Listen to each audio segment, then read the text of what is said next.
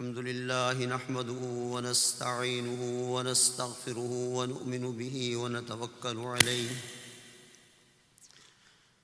ونعوذ بالله من شرور أنفسنا ومن سيئات أعمالنا.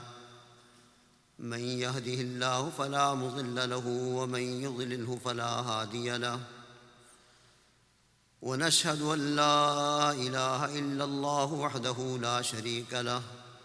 ونشهد أن سيدنا ومولانا محمدا عبده ورسوله. صلى الله تعالى عليه وعلى آله وأصحابه أجمعين. أما بعد فأعوذ بالله من الشيطان الرجيم. بسم الله الرحمن الرحيم. قل إن كان آباؤكم وأبناؤكم وإخوانكم وأزواجكم وعشيرتكم وأموال اقترفتموها وتجارة تخشون كسادها ومساكن ومساكن ترضونها أحب إليكم من الله ورسوله وجهاد في سبيله فتربصوا حتى يأتي الله بأمره والله لا يهدي القوم الفاسقين صدق الله العظيم قال النبي صلى الله عليه وسلم، لا يؤمن أحدكم حتى أكون أحب إليه من والده وولده والناس أجمعين أو كما قال عليه السلام،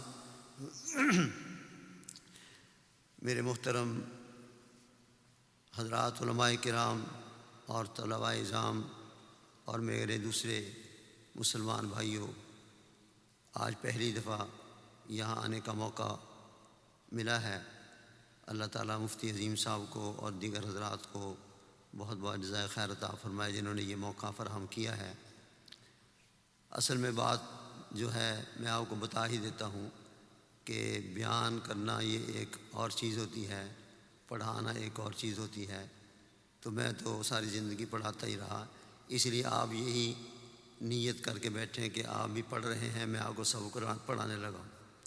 تو اس سے انشاءاللہ فائدہ ہوگا۔ تو اللہ تعالیٰ سے دعا بھی کریں کہ مجھے کچھ کہنے کی توفیق عطا فرمائے۔ بسم اللہ الرحمن الرحیم۔ The respected scholar, he began with the praise of Allah subhanahu wa ta'ala and the khutbah. And he recited an ayah from the Quran and he recited a hadith of the Prophet After that, he addressed the respected scholars, the students of knowledge, as well as all the other guests that are here that uh, he wanted to show his appreciation to Mufti Azim and Darus Salam for giving him the opportunity to come here and speak. The fact of the matter is that uh, the respected scholar, he's a teacher. Uh, he teaches and uh, giving talks is a different type uh, it's something very different. And so uh, the respected scholar is saying that uh, imagine as if, as if this is a dars. Imagine as if this is a dars and he's giving and conducting a lesson.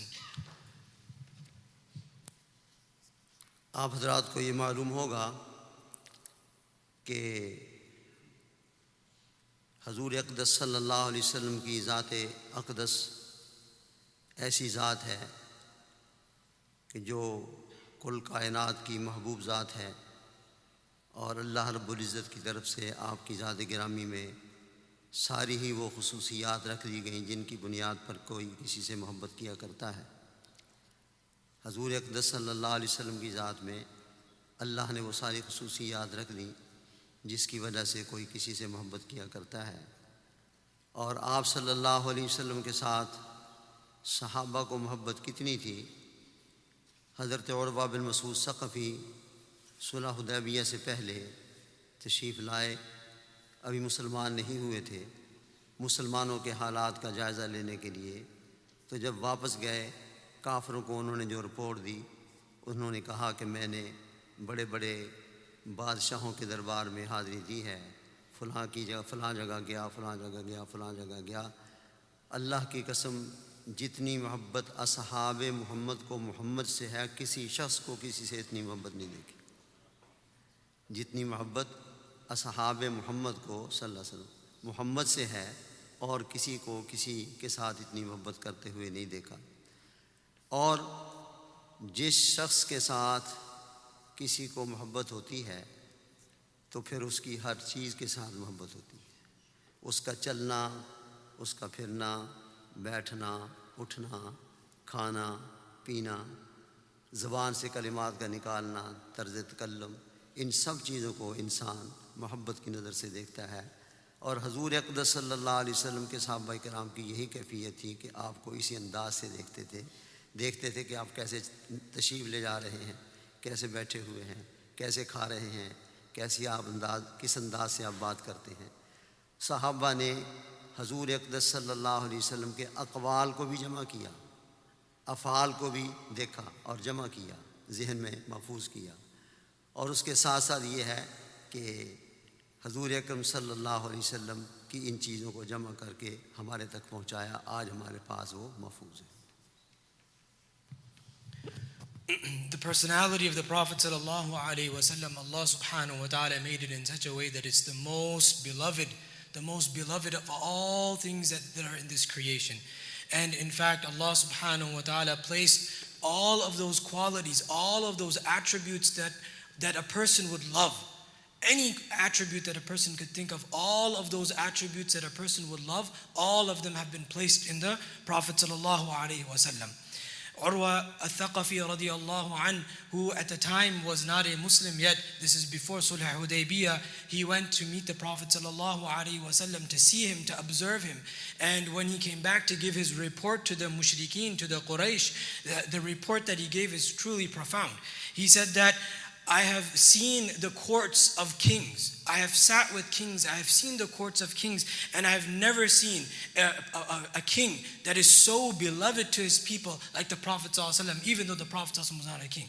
The kind of love that the Sahaba radiallahu anhum displayed for the Prophet, ﷺ, I have never seen that kind of love ever displayed for any other individual.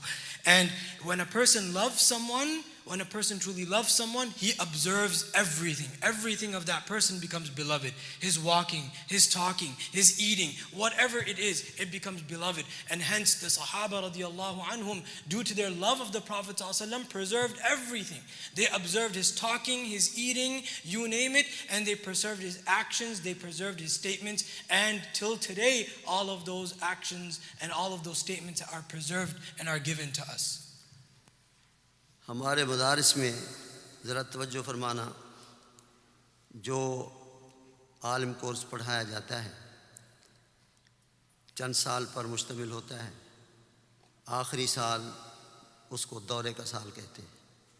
اس میں خاص طور پر سیاستہ جو چھ مشہور کتابیں ہیں، وہ پڑھائی جاتی ہیں۔ بخاری شریف، مسلم شریف ترمدی شریف، ابن ماجہ شریف، نسائی یہ گویا کہ چھ کتابیں اس میں ہوتی ہیں۔ ان میں جو ابو دعود شریف ہے، ان کے مصنف امام ابو دعود نے جب یہ کتاب لکھی، تو میں آپ کو حضور کے ساتھ محبت کا ایک واقعہ عرض کرنا چاہتا ہوں۔ انہوں نے جب کتاب لکھی، تو خود فرمایا کہ میں نے پانچ لاکھ احادیث میں سے اڑتالیس سو احادیث کا انتخاب کر کے یہ کتاب لکھی۔ پانچ لاکھ احادیث میں سے اڑتالیس سو احادیث اس کتاب میں لکھی ہیں۔ اور اس زمانے میں ایک بہت بڑے محدث تھے، ان کا نام تھا ابراہیم حرمی۔ انہوں نے ان کے اس کمال کو دیکھا تو انہوں نے فرمایا کہ الینا لی ابی داود الحدیث کما الینا لی داود علیہ السلام الحدید۔ فرمایا کہ اللہ نے فن حدیث کو امام ابو داود کے لیے اس طرح آسان کر دیا، نرم کر دیا، موم بنا دیا، جیسے حضرت دعود علیہ السلام کے لیے اللہ نے لوہے کو موم کر دیا تھا۔ جیسے لوہے کو موم کر دیا تھا۔ جب وہ لکھ چکے، اس زمانے میں ایک بہت بڑے بزرگ تھے۔ ان کا نام تھا ساحل بن عبداللہ تستری رحمہ اللہ۔ اور یہ حضرت جنون مصری رحمہ اللہ کے باقاعدہ مرید تھے۔ حضرت جنید بغدادی رحمہ اللہ کے ہم عصر تھے اور ان کے ماموں وہ بھی بہت بڑے تصوف کی لائن کے بڑے آدمی تھے۔ ان کا نام تھا محمد محمد ان کا نام تھا۔ تو فرماتے ہیں کہ میں جب بچہ تھا تو مجھے میرے ماموں نے کہا کہ بیٹا، تم اللہ کو یاد نہیں کرتے؟ تو میں نے کہا، ماموں جی میں کیسے یاد کروں؟ فرمایا کہ جب تم رات کو سونے کے لیے بستر پر لیٹ جاؤ اور کروٹ بدلنے لگو تو یوں پڑھا کرو تین دفعہ، اللہ معی، اللہ ناظری، اللہ شاہد۔ یہ ایک دفعہ ہوا، تین دفعہ پڑھا کرو۔ انہوں نے پڑھنا شروع کر دیا۔ کچھ وقت گزرا، پھر فرمایا کہ تم اب ایسا کرو، سات دفعہ پڑھا کرو۔ اسی موقع پر جو میں نے کہا ہے، اللہ معی، اس کا معنی اللہ میرے ساتھ ہے۔ اللہ ناظری، اللہ مجھے دیکھ رہے اللہ شاہدی میرے سامنے موجود ہیں۔ میں اب سات دفعہ پڑھا کرو۔ سات دفعہ پڑھنا شروع کر دیا۔ اب حالات ساتھ ساتھ اپنے ماموں کو بتاتے گئے۔ آخر میں فرمایا کہ اب گیارہ مرتبہ پڑھا کرو۔ گیارہ مرتبہ پڑھتے رہے پڑھتے رہے، عمری زیادہ ہو گئی۔ پھر فرمایا کہ بیٹا، اب یہ تمہاری پوری عمر کا وظیفہ ہے تمہارا۔ یہ تمہارا پوری عمر کا وظیفہ ہے، اس کو پڑھتے رہا کرو۔ اور اس دوران فرمایا کہ بیٹا یہ بتاؤ اللہ جس کے ساتھ ہو، جس کو دیکھ رہا ہو، ہر وقت موجود ہو، تو کیا اس کی نافرمانی کرنی چاہیے؟ پھر ساتھ ہی فرمایا کہ میں آپ کو یہ کہتا ہوں، زندگی بھر کوشش کرنا کہ اللہ کی کوئی نافرمانی نہ ہو۔ اللہ کی کوئی نافرمانی نہ ہو۔ چنانچہ انہوں نے زندگی سے انداز سے گزاری۔ تو جب امام ابو دعود رحمہ اللہ نے یہ کتاب لکھی، تو یہ بڑی شخصیت ان کے پاس چل کر کے آئے۔ ان کے پاس چل کر کے آئے۔ امام ابو دعود رحمہ اللہ کے پاس ارد گرد لوگ، ان کے شاگرد وغیرہ حضرات بیٹھے ہوئے تھے۔ تو انہوں نے دیکھا حضرت تشریف لا رہے ہیں، وہ بھی بڑے حیران ہوئے کہ اتنی بڑی شخصیت آج حضرت امام ابو دعود کی خدمت میں حاضر ہو رہی ہے۔ امام ابو دعود رحمۃ اللہ علیہ نے اٹھ کر ان کا استقبال کیا، اپنے ساتھ مسند پر بٹھایا اور پوچھا کہ حضرت آج کیسے آنا ہوا؟ فرمائے لی الہی کا حاجہ، ایک بہت ضروری کام آپ سے تھا، اس کے لیے میں حاضر ہوا۔ ایک بہت ضروری کام تھا، اس کے لیے حاضر ہوں فرمایا جی فرمائیے کیا کام ہے؟ فرمایا کہ نہیں، ایسے نہیں بتاؤں گا۔ پہلے وعدہ کرو کہ تم پورا کرو گے۔ جو میرا کام ہے، میری حاجت ہے، ضرورت ہے، اس کو پورا کرو گے، یہ وعدہ کرو، پھر میں بتاؤں گا۔ ان کا جی انشاءاللہ میں وعدہ پورا کروں گا۔ بشرطے کہ میرے گویا قدرت میں ہوا، امکان میں ہوا۔ تو فرمایا کہ بس وہ یہ ہے، جس مقصد کے لیے آیا ہوں۔ اخرج لسان کلذی حدست بھی رسول اللہ صلی اللہ علیہ وسلم علی قبل آپ ذرا غور فرمائیں. فرمایا آخرج لسان کلذی حدست بھی اور رسول اللہ صلی اللہ علیہ وسلم علیہ قبل اپنی زبان مبارک ذرا باہر نکالیے، میں جس زبان کے ساتھ آپ نے حضور صلی اللہ علیہ وسلم کی احادیث کو بیان کیا، میں اس کو بوسہ دینے کے لیے آیا ہوں۔ تو جس شخصیت سے محبت ہوتی ہے تو اس کی ہر چیز سے محبت ہوتی ہے۔ اور یہ زبان جس کے ساتھ انہوں نے خود فرمایا کہ اڑتالیس سو دو حادث میں نے اس میں لکھی ہیں اور پانچ سو حادث سے اس کا انتخاب کیا ہے۔ تو فرمایا کہ آپ اس زبان کو نکالیے، میں اس کو بوسہ دینا چاہتا اب وہ وعدہ کر چکے تھے۔ اگر وعدہ نہ کیا ہوتا تو شاید وہ نہ یہ ضرورت کر، لیکن انہوں نے پھر اپنی زبان کو نکالا، وہ چم کر کے واپس چلے گئے۔ یہ ہے ان لوگوں کا حال جنہوں نے حضور اقدس صلی اللہ علیہ وسلم کی باتوں کو دیکھا افعال کو دیکھا باتوں کو سنا اور حادیث کی شکل میں ان تک پہنچی ہے ان کے دل میں حضور اکرم صلی اللہ علیہ وسلم سے اس طرح گویا کہ محبت کا تعلق پیدا ہو In our schools, we teach uh, in the Alim course, the final year is dedicated to what we call the Dawratul Hadith. In the Dawratul Hadith, uh, the six canonical books that are famous are taught Bukhari, Muslim, Abu Dawood, Tirmidhi, Nasai, uh, uh, Ibn Majah. And uh, among these books uh, is uh, the Sunan of Imam Abu Dawood, and it's written by Imam Abu Dawood, rahmatullahi alayh. Regarding him, it is known that he memorized, he knew over 500,000 ahadith. He knew over 500,000 ahadith. However, from those 500,000 ahadith, he compiled couple thousand ahadith in his collection. He compiled couple thousand ahadith. And at that time, one of the mashayikh, uh, during that time, his name was Ibrahim uh, Harbi, rahimahullah, he used to say about Imam Abu Dawood that أُلْيَنَ لِأَبِي دَاوُودَ الْحَدِيث كَمَا أُلْيَنَ لِدَاوُودَ عَلَيْهِ السَّلَامَ الْحَدِيث That it's as if hadith has become has been made easy for Abu Dawood rahimahullah just as iron has been made easy for Dawood alayhi salam the prophet and during that time, there was another great sheikh that lived. His name was Sahl al-Tustari. Sahl al-Tustari, rahimahullah, was one who uh, was at the same level as individuals who we may have heard, like Junaid al-Baghdadi, rahimahullah. regarding him, it comes that his uncle one time, uh, when he was younger, his uncle used to say, Do you not remember Allah subhanahu wa ta'ala?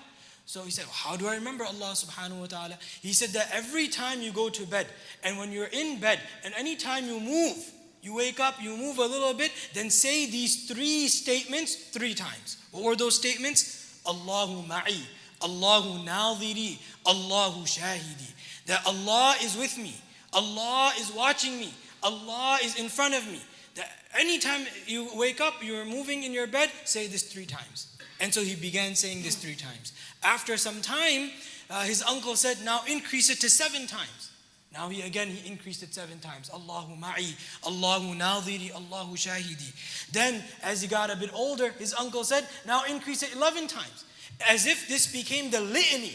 This became his wazifa, a litany for his life. And he said that, look, uh, one who remembers, one who recognizes that Allah is with him, that Allah is watching him, that Allah is in front of him, do you think that person will ever disobey Allah subhanahu wa ta'ala? How can he disobey Allah subhanahu wa ta'ala? So this is the type of individual who lived during the time of Imam Abu Dawud.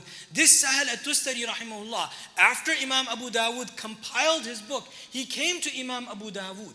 He came to Imam Abu Dawud and he said that, Liya alayka haja. Everybody was surprised.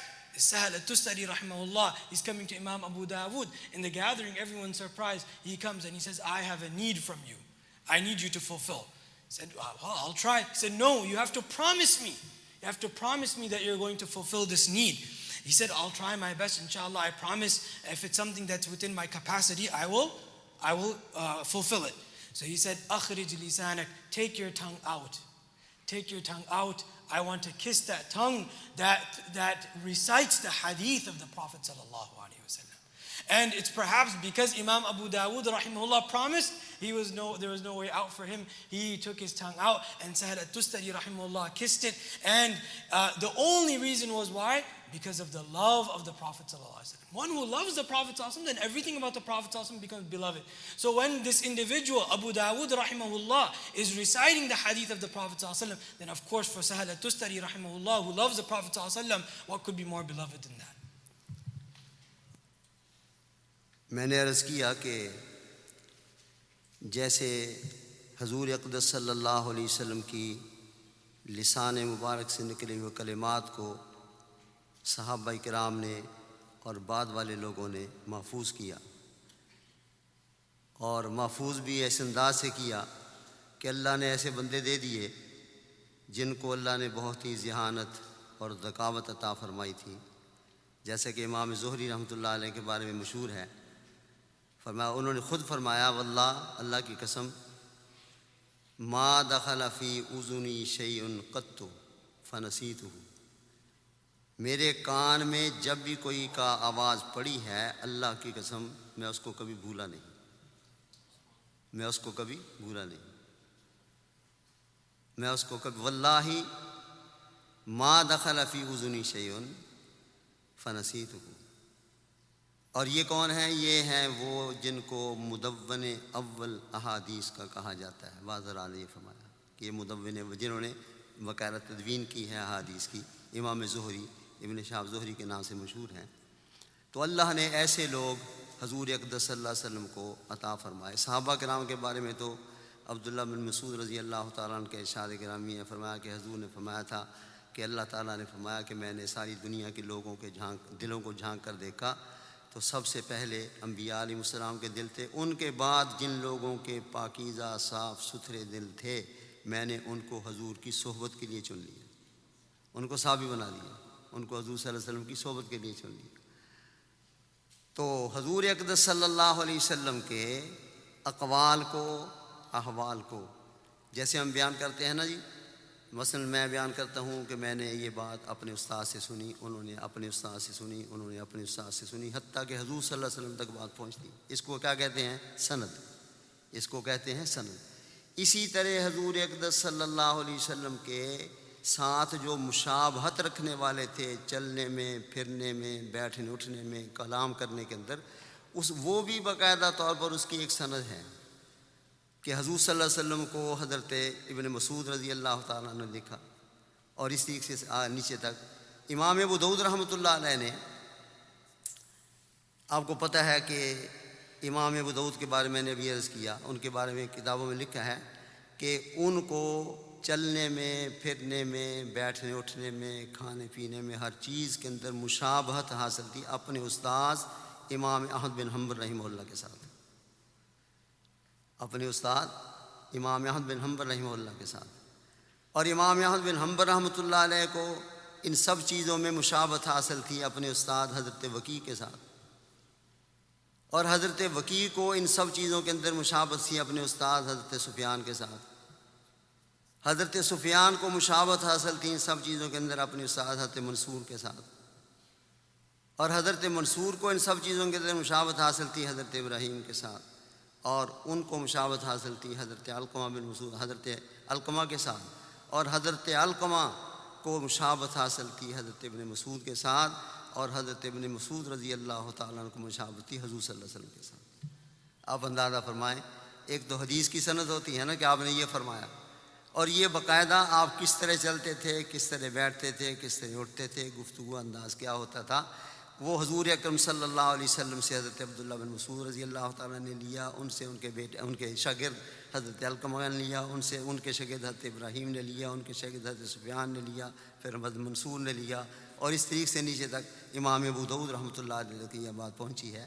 صرف آپ کے زبان مبارک سے نکلے ہوئے کلمات کو ہی محفوظ نہیں کیا، ہر چیز کو اپنی نظروں کے اندر بچا بچھا کر لا کر اپنے دلوں کے اندر بٹھا لیا کہ حضور صلی اللہ علیہ وسلم کے ساتھ یہ معاملہ ہوتا تھا اور ہم نے آپ سے ان چیزوں کو اخذ کیا ہے As we said that the Sahaba radiallahu anhum ajma'een and those who came after the Tabi'een, they preserved everything from the Prophet sallallahu alaihi wasallam. And the fact of the matter is that Allah subhanahu wa ta'ala chose people in this ummah who were the best. Who are the best to preserve the legacy of the Prophet ﷺ. Just as an example, you have Imam Ibn Shihab al-Zuhri rahimahullah, who is known as Mudawwin Awal, the first individual to, on a, on a governmental level, compile the ahadith of the Prophet ﷺ in one place. Imam Ibn Shihab al-Zuhri rahimahullah. He has mentioned himself that I swear by Allah, I have never heard anything except that I've memorized it. And there's nothing that I've heard that, that I've ever forgotten. Whatever I've heard, whatever has come into my ears, I have never ever forgotten that. These were the types of individuals who preserved the statements of the Prophet sallallahu alaihi wasallam. And it comes in one narration that Allah subhanahu in a hadith Qudsi, Allah subhanahu wa ta'ala says that I have uh, seen from the people and I've chosen the most purest of them and those were the Anbiya.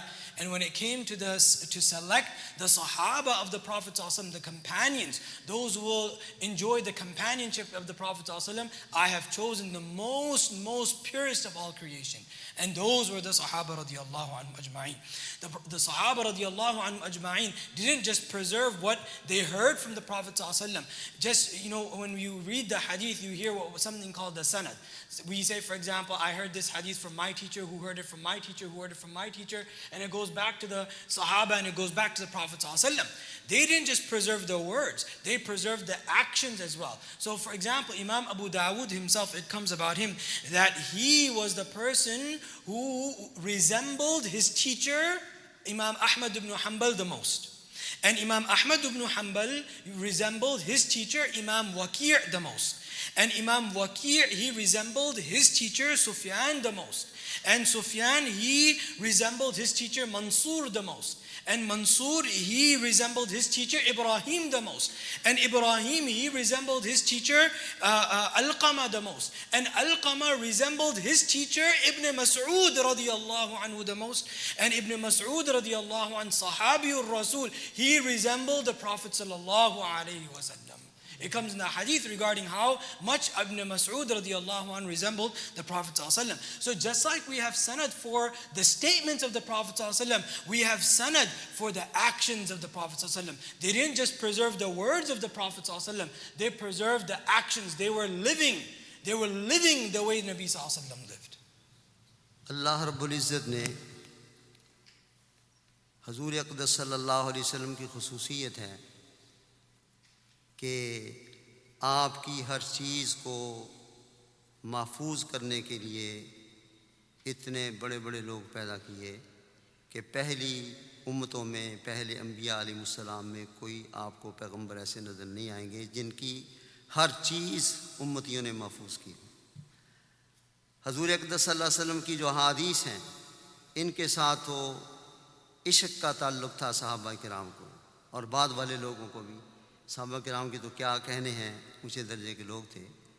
سن دو سو ہجری میں ایک بچہ پیدا ہوا، بڑے ہوئے، انہوں نے تعلیم حاصل کی۔ ان کا نام ہے امام ابو ذرا۔ امام ابو ذرا۔ دو سو ہجری کے اندر ان کی ولادت ہوئی تھی، دو سو ساٹھ کے اندر ان کا انتقال ہوا۔ ساری قوتیں احادیث کو یاد کرنے میں لگا دی۔ بچپن سے ہی مدرسے میں جانا ہوا، پڑھنا شروع کر دیا، پڑھتے رہے پڑھتے رہے۔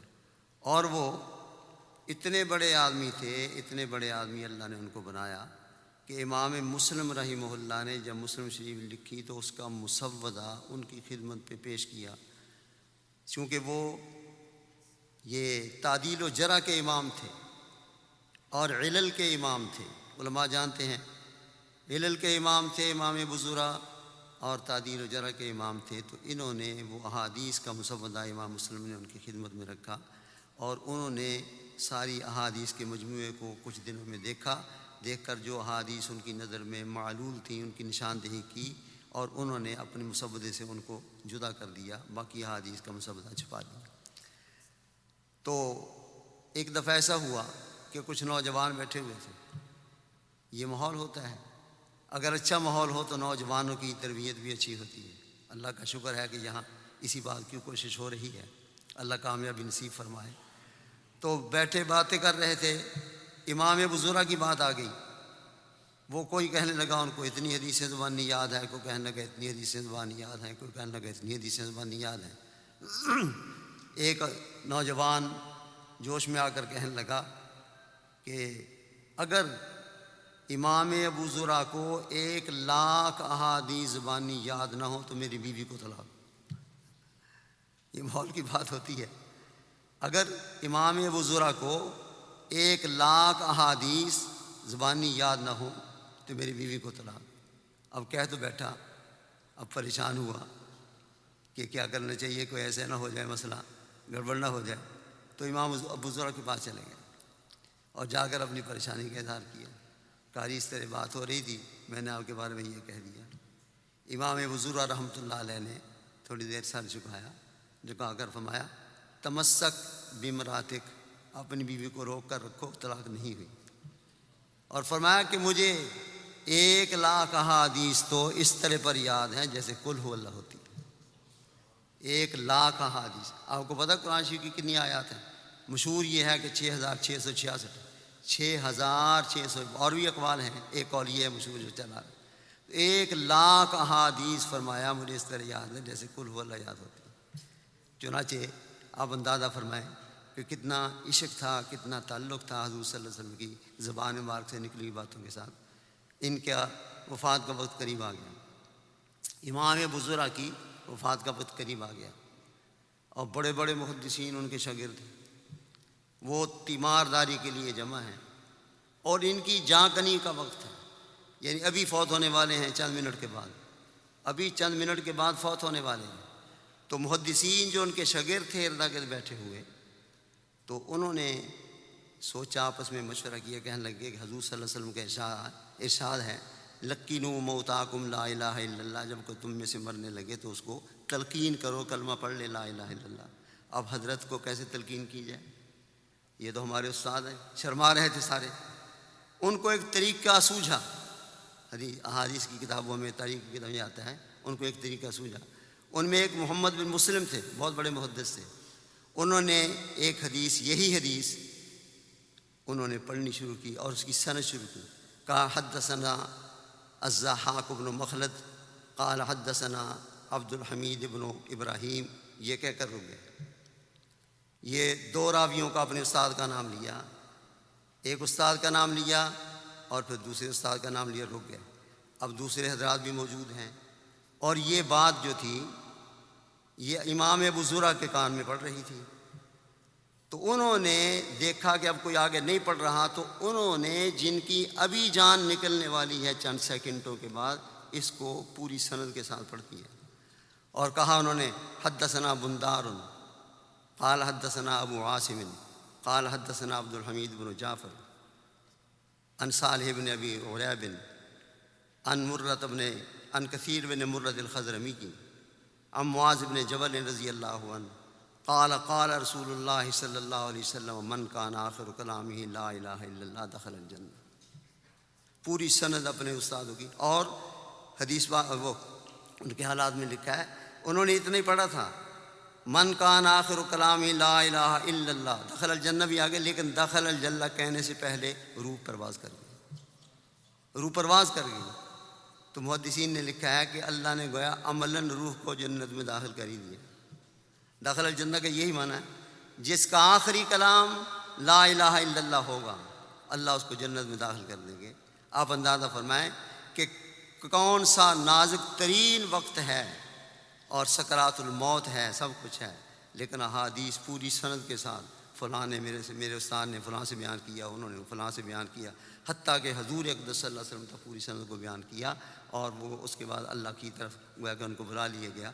یہ انداز تھا حضرات صاحب کرام کا حضور اقدس صلی اللہ علیہ وسلم کے ساتھ محبت کرنے کا۔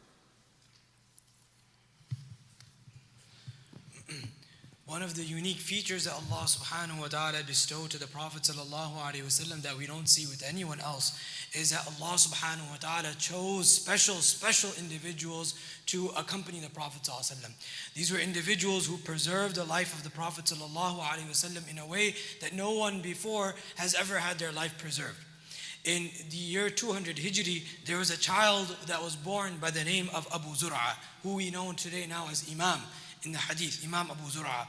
He spent his whole life and all of his energies, his wealth, everything that he could for memorizing the hadith and preserving the hadith of the Prophet. This individual, just for us to get an understanding of who this individual is, Imam Muslim rahimahullah, when he compiled his Sahih, when he compiled his Sahih, he presented the rough draft the rough draft of that he presented to Imam Abu Zur'a. Imam Abu Zur'a rahimahullah spent a couple days looking over it and afterwards he mentioned to Imam uh, Muslim, these are the ahadith that are ma'lul, and these are the hadith that have some sort of criticism and Imam Muslim then removed those and he, he, he made his final draft based on the uh, adi- ad- ad- uh, additions that uh, Imam Abu Zur'a rahimahullah provided. He was known as Imam of hadith, he was Imam of uh, Jarh wa Ta'adil, which is the science of criticism of narrators. And uh, uh, one time, Imam Abu Zur'a, rahimahullah, uh, there, in the masjid, there were some young men that were gathered and they were talking to one another. And of course, uh, you know, whenever you have a good atmosphere, a good environment, then of course, these are the type of discussions that you're going to have. Alhamdulillah, the, the scholar was saying that uh, here also I find that you have young men, mashallah, who are discussing perhaps the, the, the ilm and whatnot. But there are some young men who are discussing how much hadith does Imam Abu Zur'a, rahimahullah, actually know. So one said, you know, Imam Abu Zur'a perhaps he knows this many hadith. Another said, no, I think he knows this many. Another was saying he knows this many. So one of them in his, in his, uh, uh, uh, he got a little excited and he said, if Imam Abu Zur'a doesn't know a hundred thousand ahadith, my wife is divorced. Perhaps he didn't mean it, but he, out of his excitement, he said this. That if Imam Abu Zur'a, rahimahullah, doesn't know a hundred thousand hadith, my wife is divorced. Now, he's in a difficult situation, so now he goes to Imam Abu Zur'a, rahimahullah, to see what to do, and he tells him, this is what I said. So Imam Abu Zur'a, rahimahullah, for a moment, he puts his head down, and then he, he raises it, and he says, Tamassak bimratik, keep your wife, yani your wife is not divorced, meaning, I have a hundred thousand hadith memorized. In fact, he said, I know a hundred thousand ahadith like I know Qul Huwallahu Ahad. Just like a normal person knows Qul Huwallahu Ahad, that's how I know a hundred thousand ahadith. Um, this all shows you how much love that these individuals had for the Prophet. This shows how much love they had. And the same Imam Abu Zur'a rahimahullah, when he was about to die, it comes in the hadith, لَقِينُوا مَوْتَاكُمْ that when uh, a person is about to pass away, then in front of him, uh, uh, help him recite the, the kalima, La ilaha illallah. So his students were gathered, but the question comes, this is our shaykh, how are we going to tell him to read La ilaha illallah? Right? Because we know in the hadith that one who man kana akhiru kalami, one whose final statement before he passes away is La ilaha illallah, dakhal al Jannah. He will go into Jannah. So how, this is our Shaykh. How are we going to tell him to say La ilaha illallah? So one of them, one of his students whose name is Muhammad ibn Muslim, he comes up with an idea. He says, let me start reading the sanad. Let me start reading the sanad. And he mentions only two names in the sanad. Uh, he says, you know, uh, uh, uh, for example, حدثنا ضحاك قال حدثنا عبد الحميد. And he stops. Where he stops, now Imam Abu Zur'a rahimullah, who's in his final moments, who's about to die. Imagine a person is about to die. He in his final moments is about to, the ruh is about to come out in maybe the next couple seconds.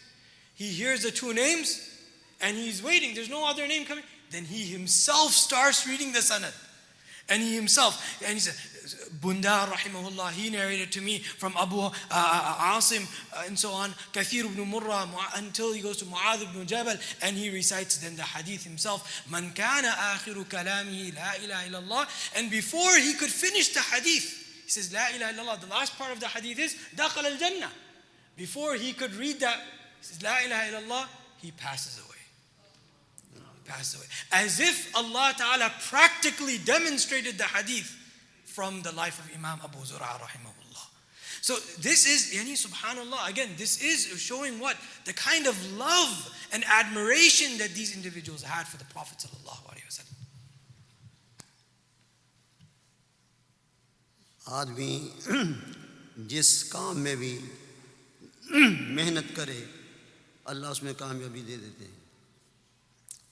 جن لوگوں نے حصول دنیا کے لیے محنت کی، ساری قوتیں اس پر خرچ کر دیں، صرف کر دیں، ان کو دنیا مل گئی۔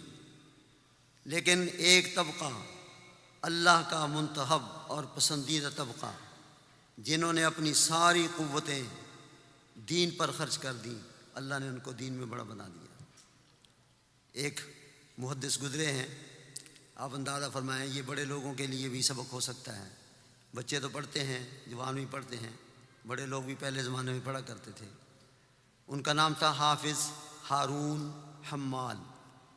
حافظ ہارون حمال۔ یہ پہلے بزاز تھے یعنی کپڑے کا کاروبار کرتے تھے۔ اور پھر انہوں نے زہد کی زندگی اختیار کی، کیونکہ حدیث پاک میں آتا ہے میں یرید اللہ بھی خیر یفق ہو فی جس کے ساتھ اللہ بھلائی کا ارادہ کر لیں اس کو دین کی سمجھ دے دیتے ہیں۔ تو دین کی طرف آ گئے۔ وہ اپنا کاروبار، کپڑے کا چھوڑ دیا، مزدوری کرنی شروع کر دی۔ ہم مال مزدور کو کہتے تھے اس زمانے میں، بوجھ اٹھا کر ادھر سے ادھر لے جانا، جیسے کلی کا کام ہوتا ہے۔ یہ کام کرنا شروع کر دیا، لیکن ساتھ ساتھ پڑھنا شروع کر دیا۔ پڑھا، اتنا پڑھا اتنا پڑھا۔ جتنے بھی اپنے زمانے کے مشاہد تھے، اکثر و بیشتر ان کی خدمت میں گئے اور علم دین حاصل کیا۔ اور اللہ نے پھر ان کی اس خدمت کو اس طرح پر قبول کیا کہ جو سیاح ستہ کے لکھنے والے چھ حضرات ہیں، ان میں امام بخاری کو نکال کر، امام مسلم، امام ترمزی امام بدعود امام بن ماجہ، امام نسائی، یہ پانچوں حضرات حضرت حافظ ہارون کے شگرد ہیں۔ یہ پانچوں حضرات حضرت ہارون کے، حافظ ہارون کے شگرد ہیں۔ اللہ نے اتنا اونچا کیا۔ کتابوں میں ایک اور واقعہ لکھا ہے، وہ میں عرض کر دوں کہ سیریا سے تعلق رکھنے والا ملک شام کا ایک طبیب تھا، عیسائی تھا، نصرانی تھا، اور اس کا نام عبد الرحمن تھا۔ وہ وہاں سے منتقل ہو کر مکہ مضمہ میں آ گیا۔ توابت کی غرض سے کہ میں یہاں کام کرتا ہوں۔ مطب کھول لیا۔ مطب کہاں کھولا؟ کوہ صفا کی طرف۔ مسجد حرام کا جو مینار ہے، اس کے نیچے اپنا مطب بنایا۔ لیکن کافر تھا، عیسائی تھا۔ اللہ کی شان کے آخر تک کافر ہی رہا۔ اس زمانے میں ضرب المثل کے طور پر یہ بات کہی جاتی تھی، ہوا اکفر و من عبد الرحمن۔ وہ فلاں آدمی دو عبد الرحمن سے بھی زیادہ بڑا کافر ہے۔ کہ وہ بیت اللہ کے ساتھ رہتا ہے اور مسجد حرام کے مینارے کے نیچے رہتا ہے۔ لیکن یہ ہے کہ وہ ایمان اس نے قبول نہیں کیا۔ مسلمانوں کو دیکھ بھی رہا۔ لیکن جو اچھا ماحول ہوتا ہے، اس کا اثر کبھی کہ نہ کبھی ہو ہی جاتا ہے۔ ان کی اولاد جو تھی، اللہ نے ان کو دین کے لیے قبول کر لیا۔ وہ تو کافر رہا۔ ان کی اولاد، اور کتابوں میں یہ بھی لکھا ہے کہ وہ خود اپنی اولاد کو یہ کہا کرتا تھا کہ تم قرآن پڑھو، فقہ سیکھو، اور مسلمانوں میں جو اچھے لوگ ہیں، ان کی صحبت اختیار کرو۔ خود تو نہیں ایمان قبول کیا، اولاد کو یہ اس لائن میں لگا دیا، ان کے اشارے سے، مشورے سے یہ کہنے سے اولاد لگ گئی۔ ان کی اولاد میں ایک کا نام تھا داؤد۔ ایک تو یہ امام ابو دعود میں نے ذکر کیے اور ایک یہ یہ جو داؤد بچہ ہے، اس کے باپ کو ابو داؤد ہی کہتے ہوں گے، کیونکہ داؤد کا باپ تھا۔ لیکن وہ کافر تھا۔ تو وہ جو بچہ تھا داؤد، اس نے دین کا علم حاصل کرنا شروع کیا۔ ماحول تھا، مکہ مزمہ ہے۔ صحابہ کا دور ابھی ختم ہوا ہے۔ بلکہ بہت سارے صحابہ موجود بھی تھے۔ سیکھنا شروع کیا، اتنا سیکھا اتنا سیکھا کہ حدیث پاک کا علم اس زمانے میں یہی علم ہوتا تھا۔ اتنا بڑا ماہر ہوا، اتنا بڑا ماہر ہوا کہ امام شافعی اور عبداللہ بن مبارک ان کے شاگردوں میں شامل ہیں۔ کافر کا بیٹا، کافر کا بیٹا، لیکن اللہ نے اس کو دین کے لیے قبول کر لیا۔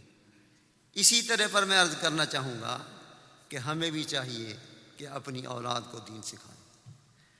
اپنی اولاد کو دین سکھائیں، قرآن پاک سکھائیں، احادیث اور فقہ کا علم ان کو سکھائیں۔ باقی جو ضروریات ہیں، باقی علوم جو ہیں، وہ سارے قرآن و حدیث کے خادم ہونے کی حیثیت سے پڑھائے جاتے ہیں۔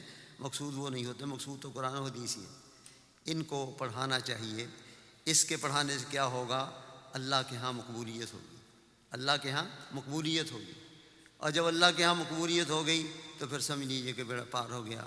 دنیا کے اندر بھی کامیابی اور آخرت کے اندر بھی کامیابی جیسے کہ بعض بزرگوں کے بارے میں جنہوں نے اپنی دین کو، اپنی گویا کہ ساری زندگی کو دین کی خدمت کے لیے صرف کر دیا، جب وہ اللہ سے کچھ مانگتے تھے، اللہ دنیا میں بھی دے دیتے تھے۔ تو آخرت میں تو کیا بات ہے۔ آخرت میں تو اللہ رب العزت کی طرف سے جو کچھ دیا جائے گا، اس کا اندازہ نہیں لگایا جا سکتا۔ جیسا کہ امام احمد بن حمبر رحمۃ اللہ علیہ کے بارے میں آتا ہے۔ اللہ کی شان دیکھیے کہ امام احمد بن حمبر رحمۃ اللہ علیہ نے بہت ہی غربت کی حالت میں احادیث کو سیکھا اور علم دین کو پڑھا۔ بہت غربت کی حالت میں۔ حتیٰ کہ ان کے شیخ یمن کے اندر رہتے تھے۔ ان کا نام عبد الرزاق تھا۔ ان سے یہ حدیث پاک کا علم حاصل کرنے کے لیے گئے۔ تو ان کا بیان ہے، ان کے ساتھیوں کا بیان ہے کہ حضرت کے بعد امام احمد، اس امام احمد تو بعد میں بنے، اس وقت طالب علم تھے۔ کچھ بھی نہیں تھا۔ اور کچھ کھانے کے لیے بھی نہیں تھا، کچھ پیسے بھی نہیں تھے کوئی ذریعہ بھی نہیں تھا۔ ازار بند بن بن کر کے اپنا گزارا کیا کرتے تھے۔ ازار بند بنتے تھے اور بیچتے تھے جو پیسے ہاتھ آتے تھے، اس سے روٹی کھا لیتے تھے اور پڑھتے تھے۔ لوگوں کو کیا پتہ کیا ہے؟ جب فارغ ہوئے، جب فارغ ہوئے تو اب صورتحال یہ تھی کہ قافلے کی شکل میں وطن واپس آنا ہے۔ قافلے اس زمانے میں ہوتے تھے۔ اور قافلے والے ظاہر ہے کہ ہر کسی سے پیسے لے کر جمع کرتے تھے جو خرچہ درمیان میں ہونا ہے راستے میں۔ ان کے پاس کچھ بھی نہیں تھا۔ اور ادھر سے جس کے نان بائی سے، یا یوں کہہ لیجیے، آج کل اس کو کیا کہیں گے ریسٹورنٹ ہے جہاں سے روٹی کھاتے تھے، اس کا قرضہ بھی چڑھا ہوا تھا۔ اس کا قرضہ اتارنے کے لیے پاس کچھ نہیں، اپنے پاؤں سے جوتے اتار کر ان کو دے دیے کہ اپنے قرض میں اس کو رکھ لیجیے خود ننگے پاؤں۔ قافلے والوں سے کہا کہ میرے پاس کچھ نہیں، جانا چاہتا ہوں، کیا کیا جائے؟ تو انہوں نے کہا کہ اب ایسا کرو کہ یہ قافلہ جہاں اترے گا، وہاں سب قافلے والوں کا سامان اتارنا ہوتا ہے۔ جب چلنا ہے وہاں سے تو پھر ان کا سامان اوپر رکھنا ہوتا ہے۔ کچھ اور بھی ہیں، آپ بھی ان مزدوروں کے اندر اپنا نام شامل کر لیجیے۔ تو چنانچہ امام احمد بن حنبل ان مزدوروں میں شامل ہو گئے جو قافلہ جب رکتا تھا، سامان اونٹوں سے اتار کر نیچے رکھتے تھے۔ جب جانا ہوتا تھا، سامان جو ہے اس کے اوپر لادتے تھے اور ان کی کیا تنخواہ کیا تھی یا ان کا یعنی وظیفہ کیا تھا؟ جو کھانا وہ کھاتے تھے، ان کو بھی دے دیتے تھے۔ بس اتنا ہی۔ یہی طے ہوا تھا کہ ہم آپ کو روٹی دو وقت کی دے دیا کریں گے، اس کے علاوہ اور کچھ نہیں، آپ کا یہ کام ہوگا۔ اس انداز سے اپنے گھر پہنچے، لیکن اللہ رب العزت نے ان قربانیوں کو رائے گاہ نہیں جانے دیا۔ کیا ہوا پھر؟ آپ نے دیکھا؟ ایک کتاب میں میں ابھی دیکھ رہا تھا تھوڑی دیر پہلے۔ فرمایا کہ امام احمد بن حمبر رحمۃ اللہ علیہ کا جب جنازہ اٹھا ہے، جنازہ پڑھنے کے لیے، پندرہ لاکھ آدمیوں کا مجمع تھا۔ امام احمد بن حنبل کا جب جنازہ اٹھا، پڑھنے متوکر باللہ اس وقت خلیفہ تھا۔ اس نے اس جگہ کی پیمائش کی کہ اس جگہ میں اتنے کتنے لوگ آ سکتے ہیں۔ اس کی یہ رپورٹ رپورٹ تھی کہ پندرہ لاکھ آدمیوں نے امام احمد بن حنبل رحمۃ اللہ علیہ کا جنازہ پڑھا اور اللہ کے ہاں جب پیشی ہوئی تو حضرت بشر حافی رحمۃ اللہ علیہ بہت بڑے بزرگ ہیں، ان کو خواب کے اندر کسی نے دیکھا۔ فرمایا کہ تمہارے ساتھ اللہ نے کیا معاملہ کیا؟ کہنے لگے، میرے ساتھ تو اللہ نے بڑا اچھا معاملہ کیا، میری مفرت کر دی۔ فرمایا کہ یہ تمہاری جھولی میں کیا ہے؟ کہنے لگے، یہ وہ یواقید اور جواہر ہیں جو اللہ کی طرف سے امام احمد کے اوپر نچھاور کیے گئے۔ تو میں ان میں سے کچھ لے کر کے آیا ہوں۔ اللہ کے ہیں یہ ان کا استقبال ہوا۔ امام احمد بن نمبر رحمۃ اللہ علیہ کا۔ تو اس لیے یہ سلسلہ ایسا ہے کہ اس کے ساتھ جو جڑ جائے گا، جو جڑ جائے گا، انشاءاللہ وہ دنیا کے اندر بھی اللہ اس کو کامیاب فرمائیں گے اور آخرت کے اندر بھی کامیابی انشاءاللہ حاصل ہوگی۔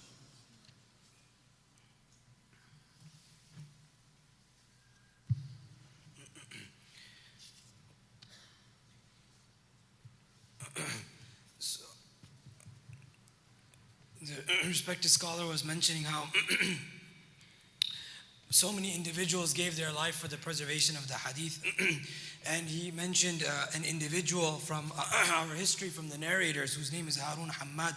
He, was a, he used to sell cloth. And so he heard about how the, the great reward that's there for a person who studies Allah uh, in the hadith it comes man yuridillahu bi khayran yufaqihu fi din. That one who Allah subhanahu wa ta'ala intends good for then Allah subhanahu wa ta'ala bestows him with understanding and knowledge. So after he heard this hadith and this is somebody who is not a young individual he's quite old. And he at that time then he puts his job to the side and he starts studying he starts studying he starts studying this individual, he spends so much time studying, so much time studying and learning the hadith of the Prophet ﷺ, that believe it or not, he becomes one of the teachers for the, the authors of the Sahih Sitta. Except for one individual, Imam Bukhari rahimahullah, he is the teacher for all of the others. Imam Muslim, Imam Abu Dawood, Imam Tirmidhi, Imam Nasai, Imam Ibn Majah. He is a teacher for all of them. Likewise, at that time, he mentions that there was a Christian doctor whose name was Abdul Rahman, and this individual uh, he opened up a clinic near Safa, near Mount Safa. Imagine he's a Christian doctor. He he actually spent his whole life as a Christian. He died as a Christian. And people used to actually give an example. Used to give a parable that if a person is a is a kafir, they would say that, that oh he's a kafir just like Abdul Rahman right? Because this individual, despite living right next to Makkah, right, uh, right next to Baytullah, he never accepted Islam. But this individual himself, this individual himself tells his children what? That uh, uh, you all study the deen of Allah Ta'ala. You all study the Quran. Yani, though he himself never accepted Islam, he tells his children, and all of his children accepted Islam. One of his children, his name is Dawood. Right? And so technically he becomes Abu Dawood, although he, he remains a kafir. But uh, he tells him, study the Quran, study the fiqh. And uh, this is still a time when there are still Sahaba radiallahu anhum ajma'in alive. His son, and you imagine this individual is a kafir. His son studies so much, so much that he becomes the teacher of Imam al-Shafi'i rahimahullah, Imam Abdullah ibn Mubarak rahimahullah. The idea is that one who sticks with the deen of Allah Ta'ala, who studies the deen of Allah Ta'ala, Allah subhanahu wa ta'ala gives him both success of this life as well as the hereafter. And he's not missing out on anything. And we should then uh, try to give our children for the service of the deen as well. We should give our children, uh, we should make them uh, learn the Quran, learn the deen of Allah subhanahu wa ta'ala. And when there's maqbuliyah from Allah subhanahu wa ta'ala, what else do you need? If you have maqbuliyah from Allah, there's nothing else than a person needs. A person's maqbuliyah, acceptance from Allah means that this person has attained salvation both in this life and in the hereafter. He gives an example of Imam Ahmad ibn Hanbal. He says Imam Ahmad ibn Hanbal, when he was a student, he had nothing. Imam Ahmad ibn Hanbal, he had no food, no money. In fact, when he used to uh, uh, study, his, one of his teachers, Abdul Razak, none of them knew None of them knew that uh, he didn't have anything. He would try to manage however he could. When the time came for him to return back home, imagine this is the kind of poverty that he's facing. That when the time came for him to return back home, he still had certain debts to pay, and he still had to pay. At that time, people used to travel by caravan, right? You have uh, camels and whatnot. He had no money to go back. So the debts that he had to settle, he gave up his shoes. He said, For the debts that I have to give, take these shoes, nothing else. And he talked to the people of the caravan, I need to go back home. What's an arrangement that I can have with you by which I can go back home? They said, Look, you know, we have certain individuals here that are with our caravan. Their job is to unload and load the camels. So what happened is these camels, after a certain por- portion of the journey, they would become tired. So when they would rest, they would take all the load that's on them and they would put it off. So he said, Look, if you want to go back home, why don't you do as they do? You also become a worker. Get this after studies. So you also load and unload the camels. And in compensation, you eat whatever they eat. No other compensation. That's how Imam Ahmad ibn Hanbal returned back home.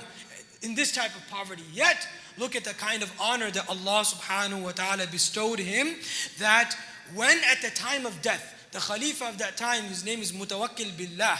At the time of death, there were so many number of people there that the Khalifa of that time asked his, his uh, people, measure the, the area that, that covers the people that were attended the janazah of Imam Ahmad and give me an estimate of how many people must have been there. And after estimating, they realized about 1,500,000 1,500,000 people were at the janazah of who?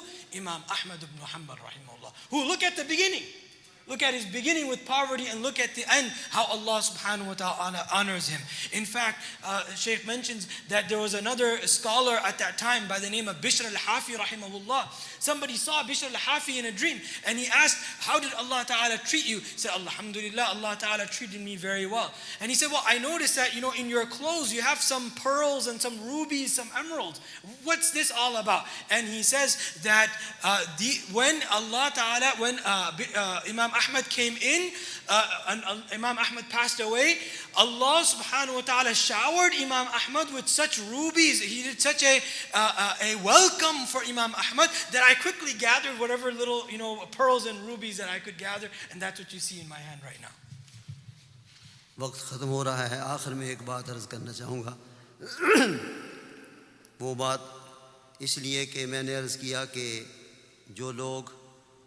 اپنی صلاحیتوں کو، استعدادوں کو، مال و جان کو، دین کے لیے خرچ کرتے ہیں، اللہ ان کو ضائع نہیں کرتے۔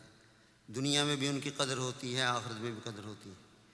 امام ابو یوسف رحمہ اللہ، آپ نے نام سنا ہوگا۔ امام ابو حنیفہ رحمۃ اللہ علیہ کے بہت بڑے شاگرد ہیں۔ اور اللہ نے ان کو قاضی القضات بنایا تھا یعنی چیف جسٹس بنایا تھا۔ جب یہ بچے تھے، ان کے والد فوت ہو گئے۔ اور ان کی والدہ نے ان کو ایک دھوبی کے پاس چھوڑا کہ تو بھی کپڑے دھونے سیکھ لے تاکہ دو چار پیسے آئیں گے تو گھر کا نظام چلتا رہے گا۔ یہ جانے لگے، لیکن دیکھا تو امام ابو حنیفہ رحمۃ اللہ علیہ کا مدرسہ بھی قریب تھا، وہاں جانا شروع کر دیا۔ اور وہاں ان کے حلقہ درس میں بیٹھنا شروع کر دیا، پڑھنا شروع کر دیا۔ ایک دن ان کی والدہ لڑائی لڑنے کے لیے امام ابو حنیفہ رحمہ اللہ کی خدمت میں آئی کہ ہمارے بچے کو خراب کر دیا تم نے۔ اور وہ جناب آئی اور آ کر کہا کہ امام حنیف رحمۃ اللہ علیہ کہنے لگی دیکھیے یہ بیچارہ بچہ یتیم ہے، آپ اس کے حال پر رحم کریں، اس کو میں نے دھوبی کے پاس چھوڑا تھا تاکہ یہ کپڑے دھونے سیکھے، کچھ چار پیسے لائے گا، گھر کا نظام چلے گا۔ آپ اس کو کیوں خراب کر رہے ہیں؟ اس کو نکالو، یہاں سے وہاں جایا کریں۔ تو حضرت نے ایک بات اس وقت ارشا فرمائی، امام صاحب رحمۃ اللہ علیہ، امام حنیف رحمۃ اللہ فرمایا کہ اماں، میں تو اس کو روغن پستہ میں تیار شدہ فالودہ کھلانا سکھا رہا ہوں۔ روغن پستہ میں تیار کیا ہوا فالودہ کھانا سکھا رہا ہوں۔ وہ کہنے لگے ایسے باتیں کرتے رہتے ہیں مولوی، ان کا ان کا کیا بات؟ ان بات کیا کر چلے گی چنانچہ وہ پڑھے۔ آپ نے دیکھا، سنا۔ اور کہاں تک پڑھے؟ آخر تک پڑھے۔ قاضی نہیں، قاضی القضات لگے۔ میں نے عرض کیا، اس کو آج کی اصطلاح میں کیا کہیں گے؟ چیف جسٹس لگے شریع عدالت کے۔ اور ہارون رشید خلیفہ تھا، اس کے ساتھ وہ بھی بڑا قدردان تھا، ان کے پاس آنا جانا تھا۔ ایک دن اسی طرح بیٹھے ہوئے تھے، بیٹھے ہوئے تھے۔ لیکن ایک بات یہاں پہلے ضمن انداز کر دوں کہ امام ابو یوسف رحمۃ اللہ علیہ جو یہاں تک پہنچے، انہوں نے اس کی وجہ بیان کی ایک دفعہ کہ میں جو یہاں تک پہنچوں، کیسے وجہ فرمایا کہ حضور صلی اللہ علیہ وسلم نے سن پانچ ہجری میں ایک غزبے کے موقع پر ایک نوجوان کو دیکھا۔ وہ بڑی جاں فشانی کے ساتھ جرت کے ساتھ، دلیری کے ساتھ، شجاعت کے ساتھ لڑ رہا ہے۔ آپ نے اس کو بلایا۔ بلا کر پوچھا، مسمو یا فتح؟ نوجوان، تیرا کیا نام ہے؟ اس نے کہا، میرا نام ہے سعد بن حبا اسمی سعد بن حبا فرمایا صد اللہ جدک اللہ تیری کوششوں کو برابر کرے۔ اس کے سر پر یوں ہاتھ رکھا، پھیرا اور وہ چلا گیا۔ پھر اپنی لڑائی میں شروع ہو گیا، جہاد کر رہا تھا۔ تو خیر وقت گزر گیا۔ شادی ہوئی، اللہ نے ایک بچہ دیا، اس کا نام حبیب رکھا۔ حبیب بھی بچہ تھا، پھر بڑا ہوا، پڑھا اس نے، وہ بھی بڑا ہوا۔ اس نے شادی کی، اس کے یہاں بیٹا پیدا ہوا، اس کا نام ابراہیم رکھا۔ ابراہیم بھی آگے بڑا ہوا، اس کی شادی ہوئی، اس کے یہاں بیٹا پیدا ہوا۔ اس کا نام یعقوب رکھا اور یہ یعقوب امام ابو یوسف کا نام ہے۔ یہ یعقوب امام ابو یوسف کا نام۔ تو میں بتانا یہ چاہتا ہوں کہ امام ابو یوسف رحمۃ اللہ علیہ نے تقریباً یہ واقعہ جو سر پر ہاتھ رکھنے کا تھا، پونے دو سو سال کے بعد ایک بات فرمائی۔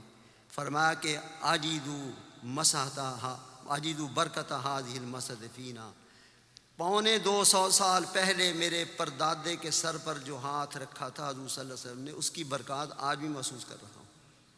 اس کی برکات آج بھی محسوس کر رہا ہوں۔ تو میں نے عرض کیا کہ وہ قاضی القزاد بنے اور اس کے بعد پھر کیا ہوا؟ ہارون رشید کے دسترخوان بچھا ہوا تھا ایک دن اور وہ ڈشیں لا کر رکھی جا رہی تھیں۔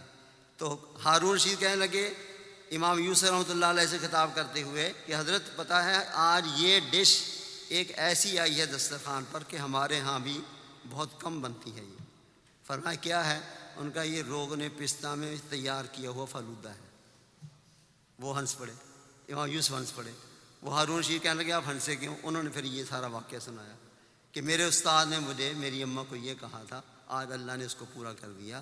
تو انہوں نے فرمایا، ہارون رشید نے امام ابو حنیفہ اپنے دل کی نگاہوں سے ایسی چیزوں کو دیکھ لیتے تھے جو ہمیں سر میں لگی ہوئی آنکھوں سے نظر نہیں آتی۔ سر سے لگی ہوئی سر میں لگی ہوئی آنکھوں سے وہ چیز نظر نہیں آتی۔ تو میں عرض یہ کرنا چاہتا ہوں کہ جنہوں نے اپنی ساری صلاحیتیں دین پر لگا دیں، کیا اللہ اس کو ضائع کریں گے؟ نہیں۔ اللہ دنیا کے اندر بھی ان کی کفالت کرتے ہیں اور اللہ آخرت کے اندر بھی ان کا میرا پار کریں گے۔ اللہ رب العزت سے دعا ہے کہ اللہ اس ادارے کو ہمیشہ ہمیشہ کے لیے قائم دائم رکھے۔ اور اس کی اور زیادہ اس کو ترقیات عطا فرمائے۔ الحمد للہ پہلی دفعہ نہ ہوا، دیکھ کر بڑی خوشی ہوئی۔